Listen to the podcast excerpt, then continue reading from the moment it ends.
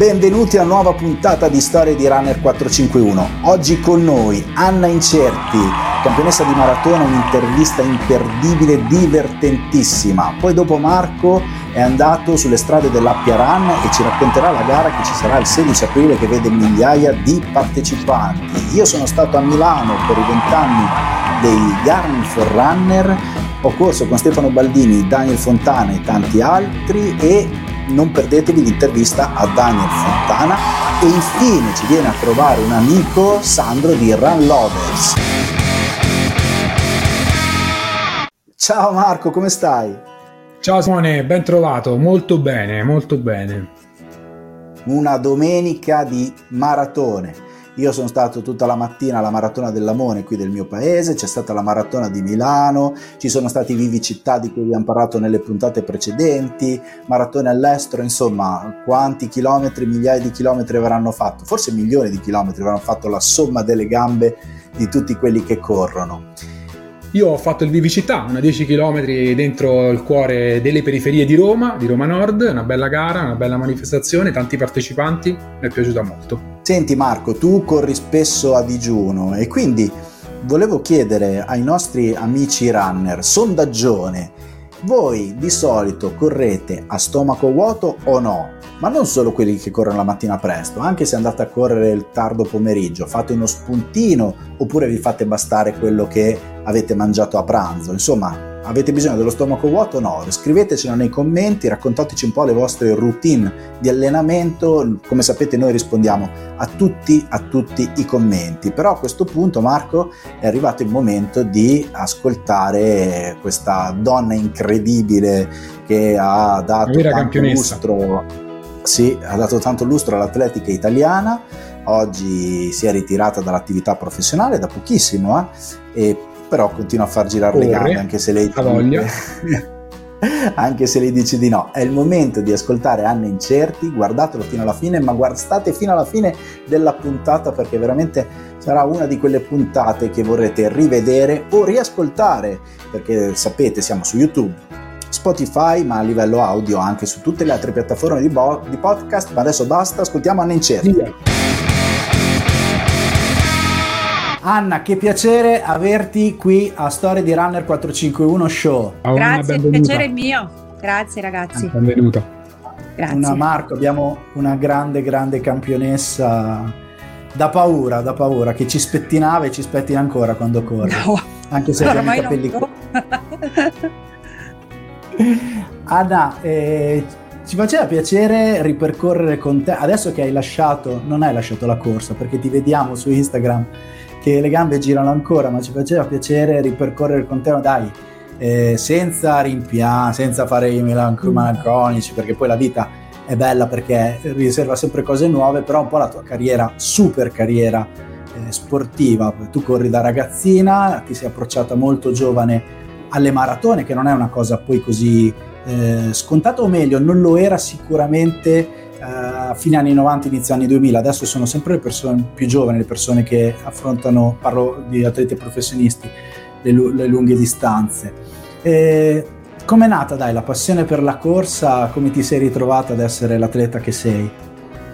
Diciamo che non era una vera e propria passione, la passione è nata cioè, negli anni perché inizialmente io non volevo correre, cioè adesso viene da ridere, però inizialmente non volevo correre e per fortuna il mio allenatore di sempre, Tommaso Ticali, mi ha coccolata sotto questo punto di vista perché veniva a prendermi perfino sotto casa, veniva sotto casa, suonava il campanello, vieni a correre, vieni a correre, cioè mi, mi pregava. Cioè, e dopo lui è stato bravo a farmi innamorare proprio di questa, eh, di questa disciplina che poi è stata insomma eh, la mia preferita, la maratona. Appunto ho iniziato molto presto, ho debuttato a 23 anni perché a me dopo piaceva tanto correre, più correvo più io stavo bene. e bene. poi ero portata per quello alla fine, cioè quelle, i cross non, erano, non facevano per me, cioè io da ragazzina li facevo, però non, non, era, non era, il mio terreno, ecco. E, e, la maratona è stata amore a prima vista, perché al debutto a Firenze nel 2003 eh, subito avevo vinto il campionato italiano eh, con 2 ore 34, quindi per me Eh. era stata insomma, a- amore. Eh, due- cioè un debutto Marco a 23 anni, 2 ore e 34, boom, così. Poi dopo è scesa perché cos- cos'hai? 2,27, 28 di 25. prima. 2, 25 e scusami. 32, sì. Scusami, quei due minuti. Poi due Mamma minuti in più. Eh no, no. Sì, sì, Eh, però non si, non si la- cancellano. La tua, la tua gara più bella non l'hai vinta col personale, non so se è quella la tua gara più bella, però Barcellona 2010. eh, Esatto. insomma, Esatto, Eh, il eh. Barcellona è stata insomma la gara che ricordo sempre eh, con tanto amore perché venivo da un infortunio lungo e, e quindi insomma quella gara era, sapevo la mia condizione, sapevo della mia condizione, sapevo di star bene, però la maratona è sempre eh, lunga 42 km, 195 metri, quindi si deve avere sempre rispetto eh, per quella distanza. Eh, ma io quel giorno stavo proprio bene, che ricordiamo tra l'altro è diventato oro due anni dopo, prima è stato un bronzo. Eh sì. Eh, però io lo festeggiavo Poi- come fosse stato oro, insomma, Oro. E- e- vabbè, avevo fatto un po' di pulizia, dai. Anna, Esatto, esistono, esatto. esistono quelle giornate irripetibili, no? Che si mettono insieme una serie di condizioni che fanno sì che il campione venga fuori al meglio. E forse è partito tutto da quelle citofonate del tuo allenatore quando tu non volevi correre. Lì è arrivato la visione di quell'uomo che aveva capito che c'era sulle gambe un oro. Sì, infatti io ringrazierò sempre perché è grazie a lui che si è fatto dopo quello che sono riuscita a fare, Eh, perché di pazienza ne ha avuto veramente tanta lui, Sì. tantissimo. Ma a te piaceva, piaceva qualche altro sport o proprio eri pigra? No, ma io facevo, adesso viene da ridere, quando ero piccola facevo danza moderna, cioè danza moderna. E dopo ho detto no, perché dopo finiva la scuola e io abitavo vicino al mare, quindi mi piaceva fare, insomma, trascorrere l'estate con i miei amici al mare. E invece c'era sto Anna. allenatore che mi veniva a prendere per andare a correre, te. che caldo.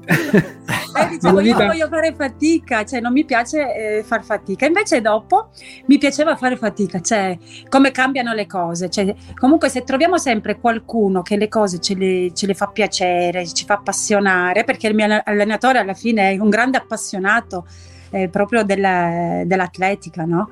E, e per fortuna me l'ha trasmessa. Fa veramente la differenza, Marco, questa cosa qui, eh, perché è stato un bivio, cioè se ci pensi veramente, se non è bravissimo lui, perché ha un occhio evidentemente, Vabbè. un gran occhio allenato a capire, a capire il talento. Lui mi aveva E- individuato in una gara eh, scolastica, quella che fa- si fanno in tutte le scuole, così dopo la gara eh, si avvicina, mi ha detto guarda tu eh, dovresti allenarti perché hai delle qualità, io l'ho guardato già in cagnesco, no no, a me non interessa correre e invece dopo ha avuto ragione, ecco.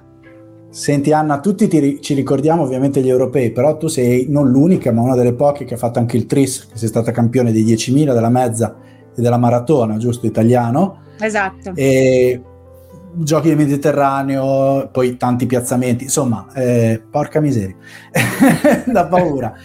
Senti, e poi dopo faccio un passo indietro, però ti chiedo com'è adesso non correre da professionista, cioè come si fa il salto? Abbiamo avuto qui eh, ad esempio Rosolino che si è raccontato di come lui continua a nuotare, allena nuotatori, Sì. si è dato alla corsa, ma eh, vabbè, lui ci ha detto che è un animale da gara, deve fare la maratona di Londra, lui ha detto che la vive sempre così. E te, per te com'è oggi la vita da... Dai, fammelo dire, da runner come noi. Bellissimo, io non ho rimpianti perché ho scelto di smettere io per fortuna, cioè è arrivato il momento in cui il fisico ti dice basta Anna perché è consapevole eh, del fatto che io non potessi fare più quello che facevo prima, no? E cioè come lo facevo prima, Eh, un po' per tutti i chilometri che avevo, un po' anche per l'età che avanza, insomma, Eh, io ho deciso di smettere a 42 anni, penso di aver fatto una bella carriera, posso essere soddisfatta eh, di come anche l'ho fatta eh, e quindi adesso corro per il piacere di, di correre, mi diverto, non ho più quella cosa di ripetute, eh, cioè di, mh, del chilo, quanto stai andando al chilometro, le medie, tutte queste robe qua. Adesso mi viene da ridere, ogni tanto dico io di media adesso conosco soltanto le birre, eh, no, no, non conosco più le E poi dove vivi diciamo che l'alcol esatto. è un buon esatto. compagno, insomma è tra- di tradizione.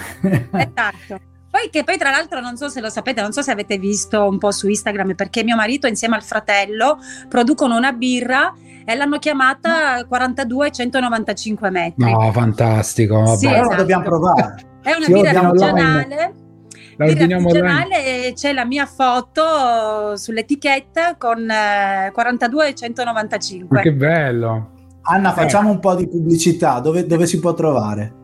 Eh, noi qua vicino Udine, il paese si chiama Butrio, eh, provincia ah. di Udine e quindi insomma producono questa birra. Adesso le medie sono soltanto quelle. Però ogni tanto ecco mi diverto mi diverte proprio correre adesso. Mi piace lo faccio perché l'ho sempre fatto perché mi piace e perché proprio mi manca il movimento ecco se non lo faccio. Eh, perché ho una passione non, non, non, può, non può finire ecco. Quella continua Ma un pettorale sempre un pettorale in qualche garetta così per divertimento te lo metti, te lo metterai? Eh, probabilmente alla, mm, a Padova il 23 aprile, aprile, in occasione della mezza e della maratona, io mi butterò sulla, marat- sulla mezza, scusa. Sulla, sulla mezza. mezza. Ah. Sì. Eh, però rischi di vincerla. No, no non c'è il rischio. ah. Non c'è il rischio perché la faccio giusto per il piacere di, di farla, di correre in compagnia. Eh. Sei sicura sì. che allo sparo e dopo il primo chilometro non dici mm, mi viene voglia di spingere? No, no perché non ce la farei, no, no. quindi mm, ah. mi viene voglia di spingere, ma meglio tirare il freno. Marco, ricordati che nella puntata dopo poi diremo il risultato di Anna, che lo veniamo a vedere. Oh, sicuramente, sicuramente. Anna, però una domanda, una domanda, che ho fatto anche a Rosolino, no? Massimiliano, sulla sua ex vita da atleta, no? i brividi che provava quando stava uh, lì nella start list, pronto per andare sui blocchi. Immagino per te, quando eri lì con la mano, con il dito sul crono, poco prima di partire, sono sensazioni che non si vivono più, ti mancano? Sì, il, briv- il brivido del tricolore. Mi mancano eh, sicuramente perché i weekend io ero sempre in giro per gareggiare, mi manca l'adrenalina per carità, ogni tanto quando vedo anche i ragazzi che sono in raduno eh, dico mamma mia che nostalgia, no? Perché eh. come raduno ci si allena ma ci si diverte pure, no? Perché si è in compagnia e quindi quello devo dire che ogni tanto mi viene un po' di nostalgia.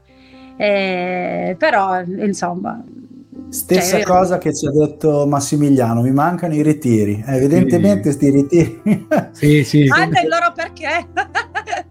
esatto. No, ma perché Senti, ti alleni con un gruppo, poi noi eravamo della maratona, un gruppo affiatato sia maschile che femminile, no? Perché eh, comunque c'era ancora eh, Stefano Baldini, quindi erano dei raduni sia al maschile che al femminile, un gruppo, ripeto, affiatato. Noi eravamo eh, poi, insomma, la qualità era alta, eh, alta, altissima, veramente, eh, cioè, eh. specialmente sugli uomini, ma anche sulle donne, perché c'era anche eh, Rosalba Console, c'era Deborah Toniolo, eh, Giovanna Volpato, Lucilla Andreucci, insomma, eravamo un gruppo eh, ricco.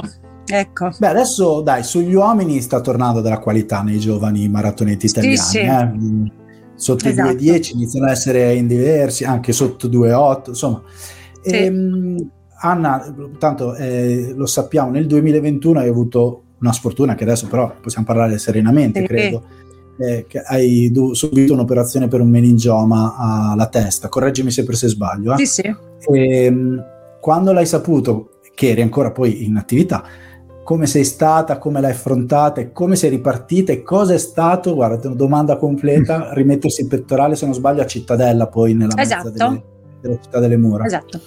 Niente, io nel febbraio eh, 2021, tra l'altro stavo preparando la maratona di Milano eh, il, del 16 maggio e quindi ancora non ero proprio in, eh, in, preparazione, però mi ricordo che era fine febbraio e io avevo sempre mal di testa. Improvvisamente a fine febbraio è esploso sto mal di testa, mi partiva sempre durante la notte così, ma fortissimo, mi faceva svegliare comunque antidolorifici, sempre, sempre antidolorifici. antidolorifici. Fatto un controllo, però risultava tutto negativo quindi ho detto, Dio, sarò io, non lo so, sto mal di testa come mai. Poi passano i mesi, comunque io corro la maratona di Milano, eh, chiusa dopo in 2.31. E... così. Ho, fatto, ho, fatto, tutto l'allenamento, cioè il mese di preparazione che poi sono stati eh, specifici un mese e mezzo, con sto forte mal di testa, ma fortissimo, cioè una cosa inspiegabile. Va bene, il 25, il 20, la notte tra il 24 e il 25 maggio non riuscire proprio a dormire, ho fatto fuori una scatola di antidolorifici, infatti potevo chiedere allo sponsor, ho detto dopo, no? E, ehm, il, eh, Stefano, mio marito, ha detto andiamo un attimo in ospedale, andiamo a, ver- a verificare, no? Mi, fa, mi, hanno fatto un attacco di controllo e da lì non sono uscita più perché risultato sto insomma c'erano delle anomalie, mi hanno ricoverata e il, c'era questa massa insomma che era diventata 10 cm inizialmente e dopo con un po' di cura si è assorbita e è diventata alla fine era 3 cm e la dovevano asportare. Quindi il 3 giugno del 2021 mi hanno aperto e asportato questo, questo meningioma, insomma.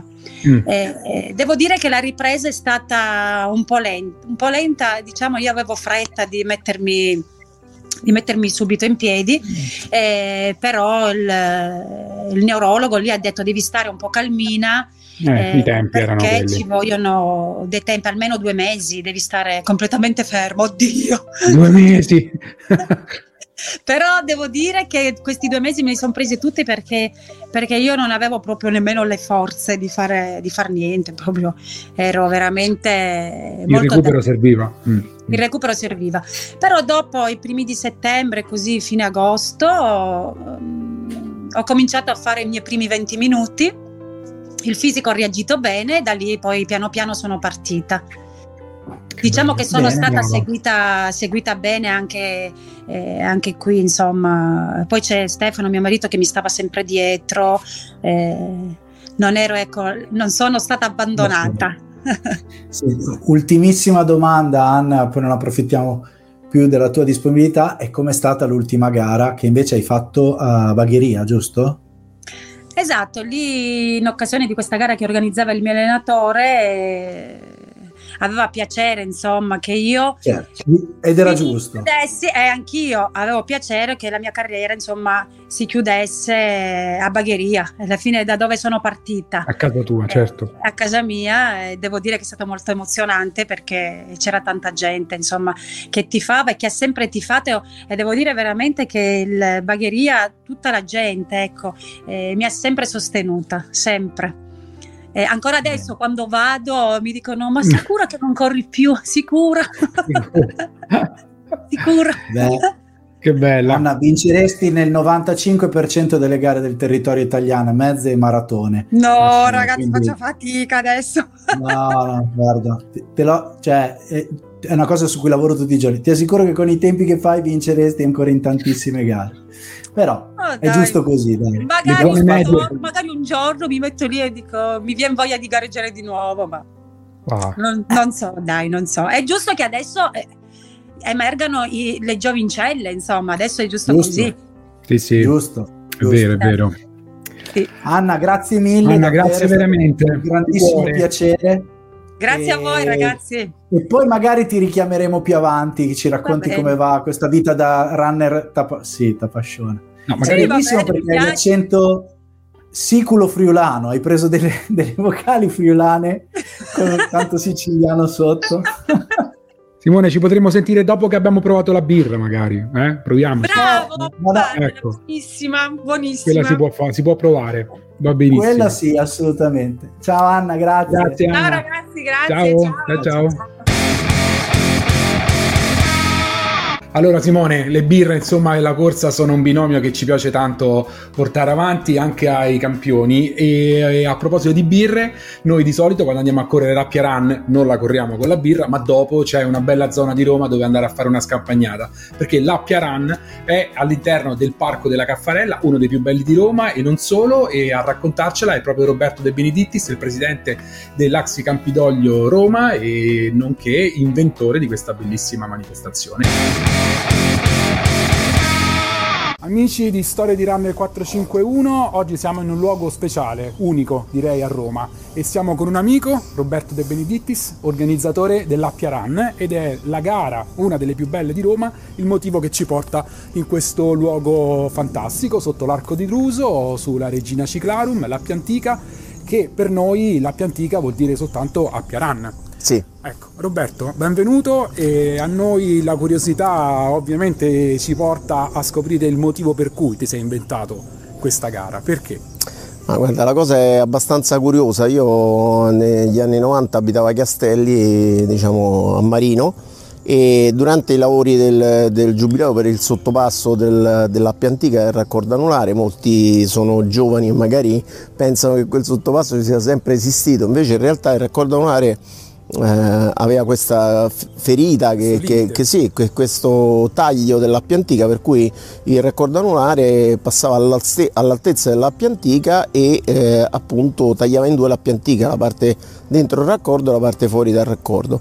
Con i lavori del giubileo si è creato questo sottopasso per cui si è riunita l'appia antica sia la parte dentro il raccordo che fuori dal raccordo e allora mi è venuto in mente di fare una gara proprio su questa via che è un, una via estremamente particolare perché è l'opera ingegneristica degli antichi romani più importante e più grande. Pensate che parte da Roma ma arriva fino a Brindisi per cui era fondamentale anche per eh, il commercio con eh, l'Oriente. Quindi dal III secolo a.C. che esatto. va avanti tutta questa storia legata a questa strada e l'Appia Run eh, simbolicamente parte dal chilometro zero.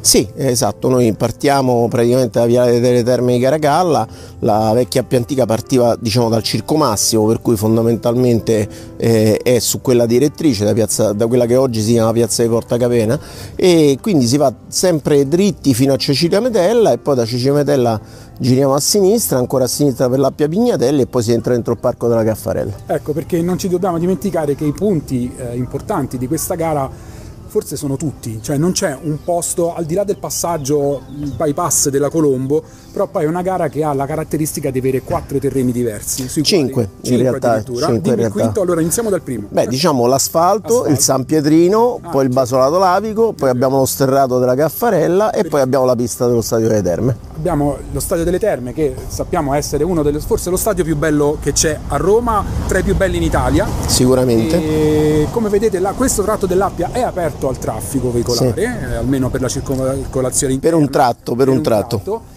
E, e, qui ci sono passati in quante edizioni, quanti atleti avranno, hai visto correre per l'Appia Run? Ma complessi- complessivamente sono più di 100.000 quindi quelli che hanno partecipato in queste 24 edizioni e in questi 25 anni, perché poi noi contiamo 24 edizioni perché il 2020 non si è disputato ovviamente per la crisi pandemica. E i numeri stanno tornando quelli che erano prima. Noi siamo dire? estremamente soddisfatti, noi in questo momento siamo a più di 3.600 iscritti, manca una settimana ancora alla chiusura delle iscrizioni e, e fate conto che l'anno scorso ad esempio eh, alla chiusura delle iscrizioni eravamo 3.123 iscritti, quindi già abbiamo 500 iscritti in più, ma l'ultima settimana come sapete è quella più densa perché poi si, si decide all'ultimo minuto di, di iscriversi. La, la bellezza dell'Appia Run è che è una distanza che può portare veramente tutti a correre, ovviamente, sia l'atleta più performante che viene dalle maratone primaverili, ma chi vuole andare oltre le colonne d'Ercole di 10 km, perché la distanza distanza aiuta a poter andare un po' più in là. Sì, diciamo che dal punto di vista tecnico non è una classica 10, è una 13 che è infarcita anche di, un, diciamo, di una serie di difficoltà e quindi per chi tenne magari a pensare tra qualche mese di correre una mezza maratona potrebbe essere un passaggio importante per dire beh tutto sommato ho fatto la 13, posso farne anche, fare anche qualche chilometro in più. Quando è iniziata avevi azzardato una distanza diversa? No? La prima edizione erano 17 km perché andavamo fino a Via di Tor Carbone e poi tornavamo indietro attraverso altre strade. E, ehm, però da questo punto di vista è stata una bella esperienza anche la prima edizione e ci ha fatto capire anche che potevano esserci altre situazioni importanti come quello del Parco della Caffarella, Parco della Caffarella che è veramente un gioiello che da questo punto di vista arricchisce la competizione sicuramente. Sì, il Parco regionale della Caffarella che è un passaggio importantissimo per chi corre a Roma, ma più che altro per chi vuole venire a scoprire una Roma diversa grazie allo sport, quindi quello che è il turismo sportivo. Ci sono possibilità di poter includere anche eh, i figli, la famiglia, insomma chiunque in una giornata, in una mh, domenica che poi è un weekend di sport a Roma. Sì, sicuramente. Intanto noi facciamo un prologo eh, molto importante, ormai veramente è diventato impegnativo il sabato con il fulmine dell'Appia, abbiamo più di 850 ragazzi che sono iscritti, quindi da qui al termine delle iscrizioni sicuramente arriveremo al tetto massimo che sono mille partecipanti. E il sabato c'è anche poi il ritiro del pettorale allo Stadio delle Terme, quindi ci sarà una bella festa anche da questo punto di vista e poi ci sarà eh, il, la domenica ovviamente le classiche distanze di 5 km e 13 km.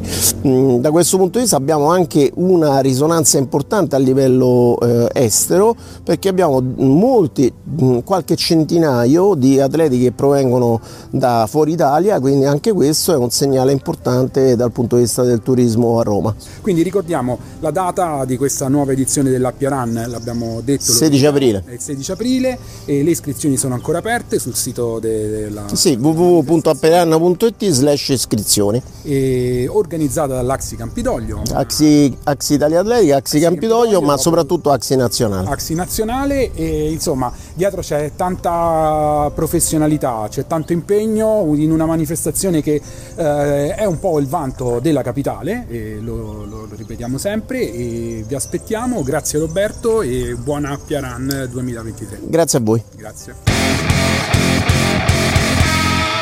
Marco, grazie mille. Non posso venire il 16 aprile, ma mi hai fatto venire voglia di partecipare. Però l'anno prossimo ci faccio un pensiero, mi organizzo per tempo.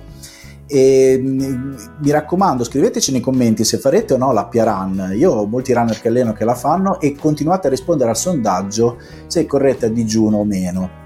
Marco, quindi tu corri a digiuno, giusto? Sì, per forza. Eh, non riesco a correre in altre situazioni anche se i chilometri sono tanti. Mi hanno sempre detto che fino a 20 km abbiamo scorte per correre senza problemi. Ma più o meno, più o meno, dai. Se hai fatto una buona cena diciamo... a base di carboidrati, sì. Sì, sì, sì. però la mattina corro Forse. di giù.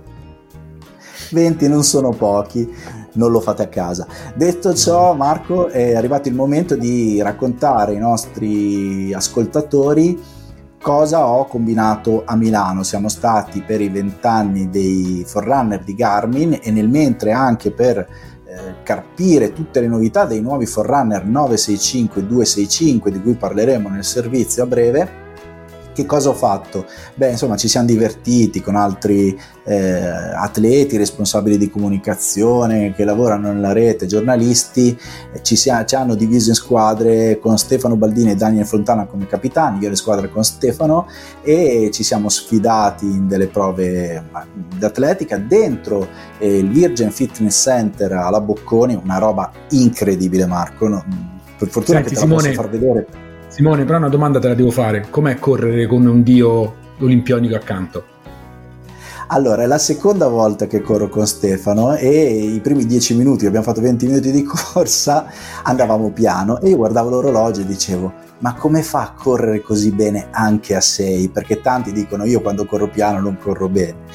Eh, emoz- eh, eh, guarda, non si può, cioè tu ci pensi, ma questo ben, quasi vent'anni fa ha vinto la medaglia d'oro, cioè è, è inspiegabile, però eh, devo dire una gran fortuna, una, anche se è una cosa piccola è stata una gran fortuna.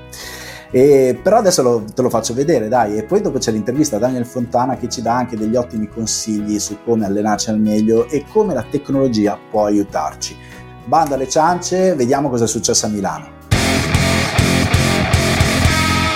Ciao Marco, allora sono qui a Milano alla Virgin della Bocconi perché oggi eh, ci presenteranno i Forerunner 965 e 265 con la coincidenza che Garmin, i Forerunner di Garmin compiono 20 anni.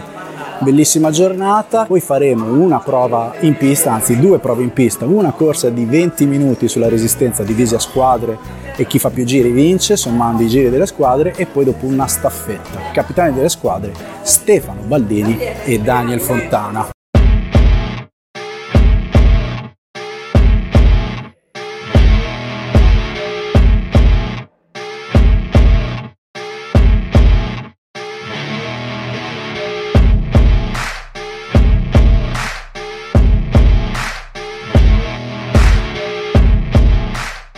Bene, abbiamo finito le gare, siamo arrivati alla pari, poi la domanda di spareggio ho risposto io bene, abbiamo vinto, la squadra di Stefano Baldini, è stato divertentissimo, soprattutto il giro sparato in pista indoor 170 metri che volava ormai in curva e adesso un ospite speciale che ci parlerà meglio del Forerunner 965. Sono qui con Daniel Fontana, ciao Daniel, benvenuto. Daniel, la tecnologia corre, corre, corre, corre quasi più di noi direi, più di me sicuro ormai. Eh, che cosa, che cosa si aspettano i runner da questi nuovi prodotti 265 e 965? Che cosa si devono aspettare? Intanto eh, cioè, sono prodotti belli. Cioè, abbiamo visto anche, io ho vissuto, ho comprato, ho utilizzato i primi prodotti di Garmin, erano, eh, li usavi soltanto per correre e non lo potevi più usare in tutta la giornata, non avevano neanche l'orologio. Eh, questi sono prodotti belli, intanto li puoi usare tutta la giornata. Questo 965 cioè, è ancora un, un, passo al di là di quello che noi ci aspettavamo. È una, un orologio con l'AMOLED, quindi molto più luminoso, con una batteria molto grande ed è molto bello. E poi eh, porta eh, con se stesso quello de, de, del precedente 955 che è un monitoraggio molto affidabile, molto attendibile di tutta la salute e di tutta la giornata del corridore per poi eh, suggerirci eh, che allenamento fare o eh, se riposare o prendere anche delle decisioni o se siamo per esempio in altura quanto siamo adattati all'altura piuttosto che al caldo, caldo. e eh, monitorare tutti questi parametri che poi ci servono per l'allenamento. Poi chi ha già il 955 come me sa l'incubo, ma in realtà è un piacere che tutte le mattine c'è il report e ti dice c'è come hai dormito e se ti puoi allenare o no. E qual è il consiglio? Seguirli in maniera rigida o anche come dire, riuscire ad adattarli, a contestualizzarli a quello che uno sta preparando, perché magari ci sta che in un periodo di carico il recupero non sia completo, a volte l'atleta lo cerca anche questa situazione, no? Certo, l'allenamento vuol dire eh, produrre dello stress eh, al corpo per poi eh, avere degli adattamenti, il corpo si adatta allo stress, alla, alla corsa, quindi uno, se uno deve preparare una gara di 100 km di corsa, è saputo che bisogna allenarsi con le gambe stanche, quindi tu sei stanco, l'orologio ti dice sei, sei molto stanco perché ieri hai corso 25 km e oggi dovrai riposare, però se, se tu hai un programma riesci anche a valutare con tutti gli altri dati eh, se questa, questo affaticamento eh, con un ulteriore allenamento sa- sarà produttivo o meno. Quindi adesso Garmin eh, ha un monitoraggio completo. Sì, ha, ha, ha, una visione più olistica del corpo di tutti gli sport e ci permette di, eh, di capire lo stato di forma, lo stato di salute e, ehm, e poi procedere con gli allenamenti. Ci suggerisce anche eh, degli allenamenti che possiamo fare se noi magari non siamo molto motivati. Senti Daniel, tu continui ad allenarti ormai, sempre, perché chi ti segue su Instagram vede campus in bici, campus triathlon, attività, in più c'è il lavoro perché adesso segui anche molto, c'è un'agenzia di comunicazione, correggimi se sbaglio. Quanto ti è utile avere questo tipo di monitoraggio nella tua attività eh. e quanto lo mixi con la tua esperienza?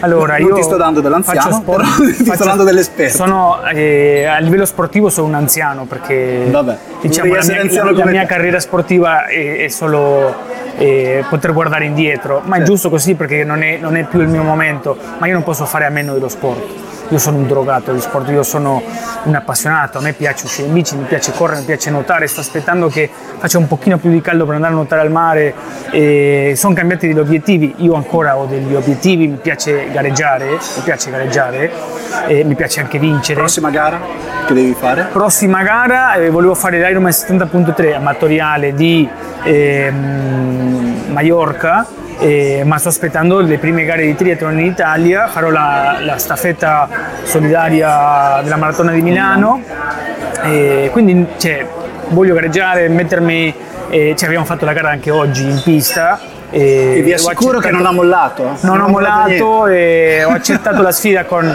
con, Baldini. con Stefano Baldini, campione olimpico della maratona, una sfida molto diciamo persa, però... No, no, eh, sono arrivati alla pari. Dai. Diciamo che l'agonismo fa, fa, parte dello sport. L'agonismo non vuol dire vincere, vuol dire mettersi in gioco, confrontarsi, cercare di dare il massimo e stimolare questo muscolo competitivo che, che è, è, è dentro tutti noi.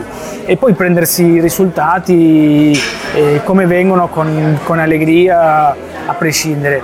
E, e la tecnologia aiuta tanto, aiuta tanto anche perché oggi faccio una vita diversa e, e lo capisco e quando c'è una funzione che ti dice quanto sei pronto per l'allenamento e, tante volte magari hai fatto una lunga giornata di lavoro, ti sei alzato molto presto, hai avuto tanti problemi e, e pensi di non essere capace a fare un allenamento, dici sono stanco, non ho voglia, una giornata brutta, e invece leggi che le tue gambe sono pronte per l'allenamento e scopri anche che poi durante l'allenamento magari fai un po' fatica a partire ma eh, le gambe girano e finisci una giornata con, con le endorfine eh, dentro il corpo e, e, sì. molto felice. Quindi eh, ci sono tanti dati, sono tantissimi dati e poi è un bel gioco perché uno impara a fare tante cose e impara a fare cose di, di, di noi stessi che non conoscevamo, eh, che servono per i professionisti sicuramente con tantissime cose come le dinamiche di corsa eh, e per gli amatori per eh,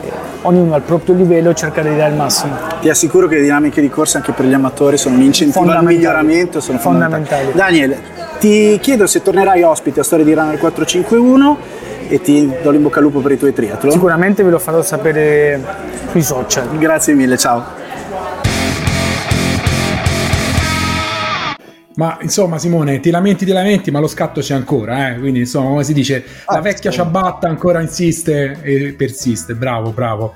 Senti, adesso abbiamo un amico di Storie di Run 451, una persona a cui insomma eh, tengo molto professionalmente, Sandro, l'inventore, uno dei, insomma, dei eh, personaggi più importanti di Run Lovers, una piattaforma di, che racconta lo sport, il running a 360 gradi, che ci racconterà e ci spiegherà un sacco di belle cose in merito a quello che fanno in rete e non solo. Ciao amici, allora mm, siamo con un nostro compagno di narrazione in rete, Sandro Siviero, eh, insomma l'uomo che eh, dalle sue forti braccia tiene il, uno dei blog più belli, eh, sito, spazio di narrazione che è Run Lovers. Benvenuto Sandro. Grazie, ciao a tutti, eh, forti braccia, boh, è da vedere. Comunque...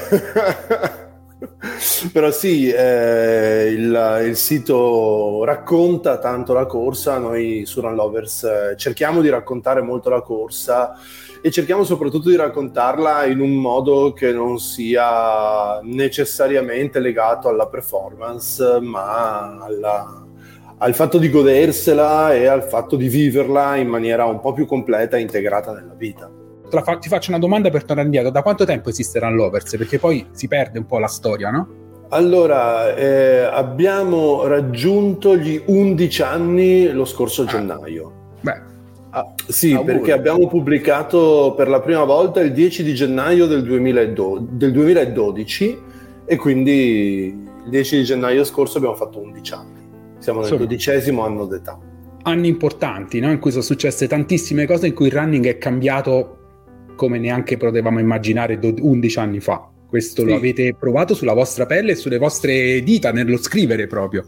Sì, per certi versi ci piace anche pensare di essere stati tra i fautori di questo cambiamento, eh, in cui, ma è stato soprattutto un cambiamento sociale, secondo me, in cui la percezione della corsa è cambiata passando da performance pura a esperienza, come dicevo prima, che si integra quasi nella quotidianità, no? cioè, c'è tantissima gente che magari non compete, ma che corre i suoi 10 km tre o quattro volte alla settimana, che lo fa soprattutto per star bene, per, cer- per cercare di godere l'esperienza. Ecco.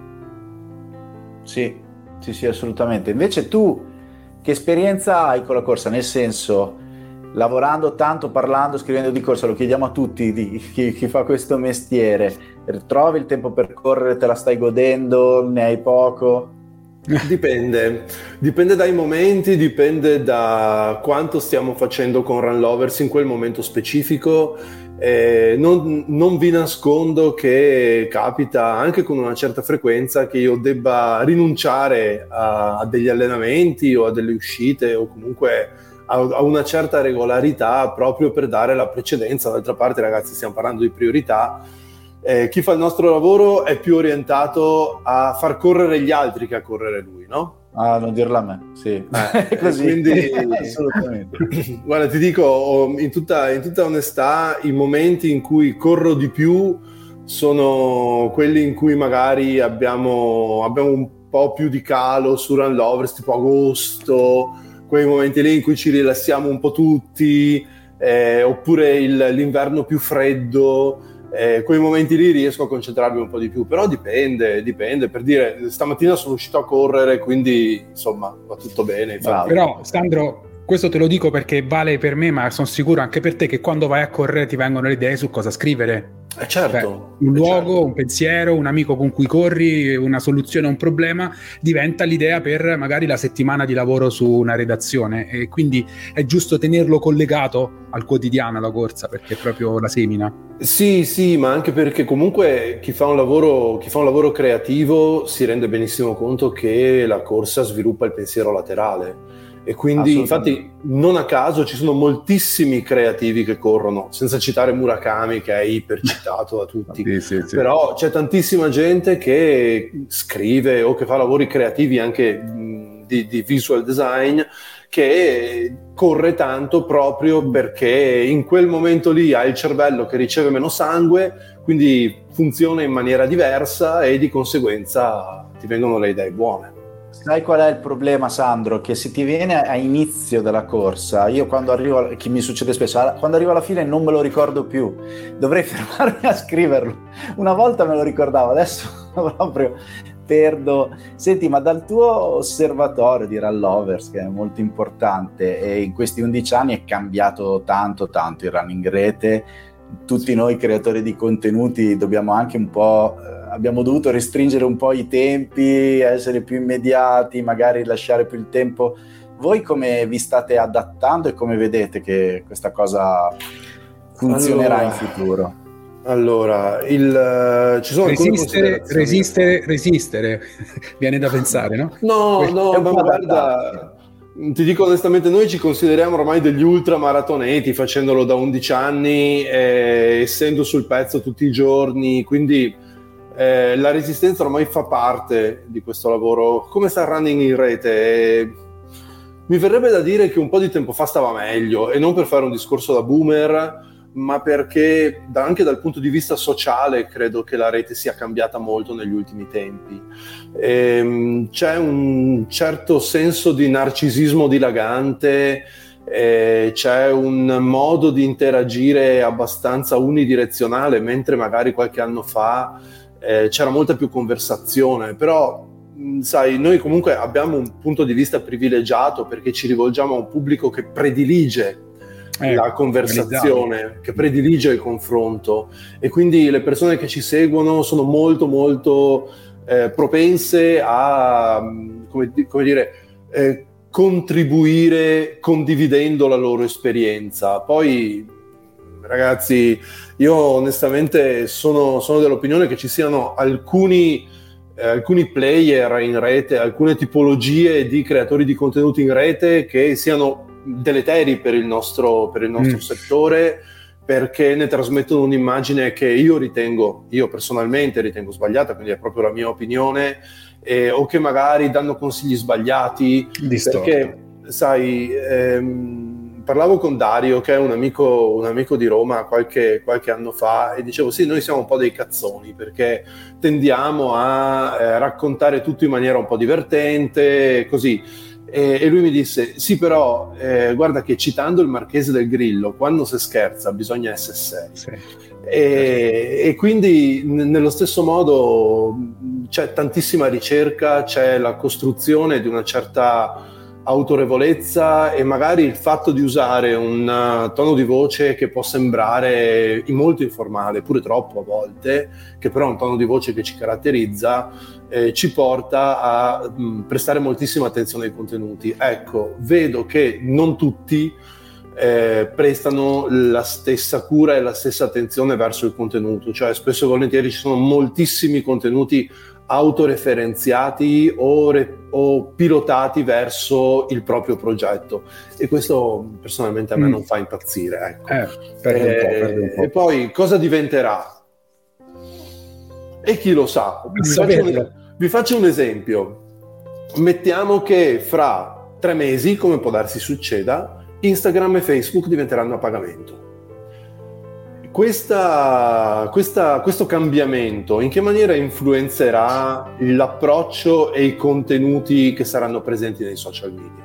Non mm. lo possiamo sapere. Dal nostro punto di vista noi cerchiamo molto di lavorare sul contenuto, noi crediamo al contenuto e crediamo anche all'innovazione del contenuto. Quindi per quanto mi riguarda, noi stiamo lavorando moltissimo sul fronte dei podcast in questo momento, perché abbiamo tre podcast pubblicati, abbiamo un podcast che è Fuori Soglia, che è un talk, abbiamo il Lungo, che è un podcast con playlist su Spotify per far correre le persone, che è un podcast informativo, e poi abbiamo Stripes, che è un podcast che racconta storie. Su questo noi Beh, eravamo sicuri che tua, il tuo punto d'osservazione mh, mm, fosse quantomeno simile al nostro ed è Vedi proprio questa... D'accordo, perché, perché sì, questo sì, poi sì. è un podcast, quindi alla fine siamo, siamo tutti lì.